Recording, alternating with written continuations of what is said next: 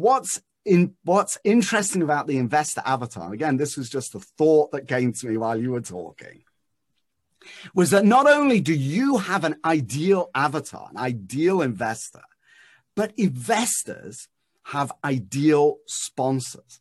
And for every investor, that sponsor avatar looks different right? It's their so they are looking for somebody that has a particular personality who comes across in a certain way has a sense of humor doesn't have a sense of humor. However that person resonates for the investor that's that's unique to them. And so the key thing when you are creating content putting out sending emails or uh, building a website is to be true to yourself you will never appeal to everyone. There will always be people out there who think you are a complete loser.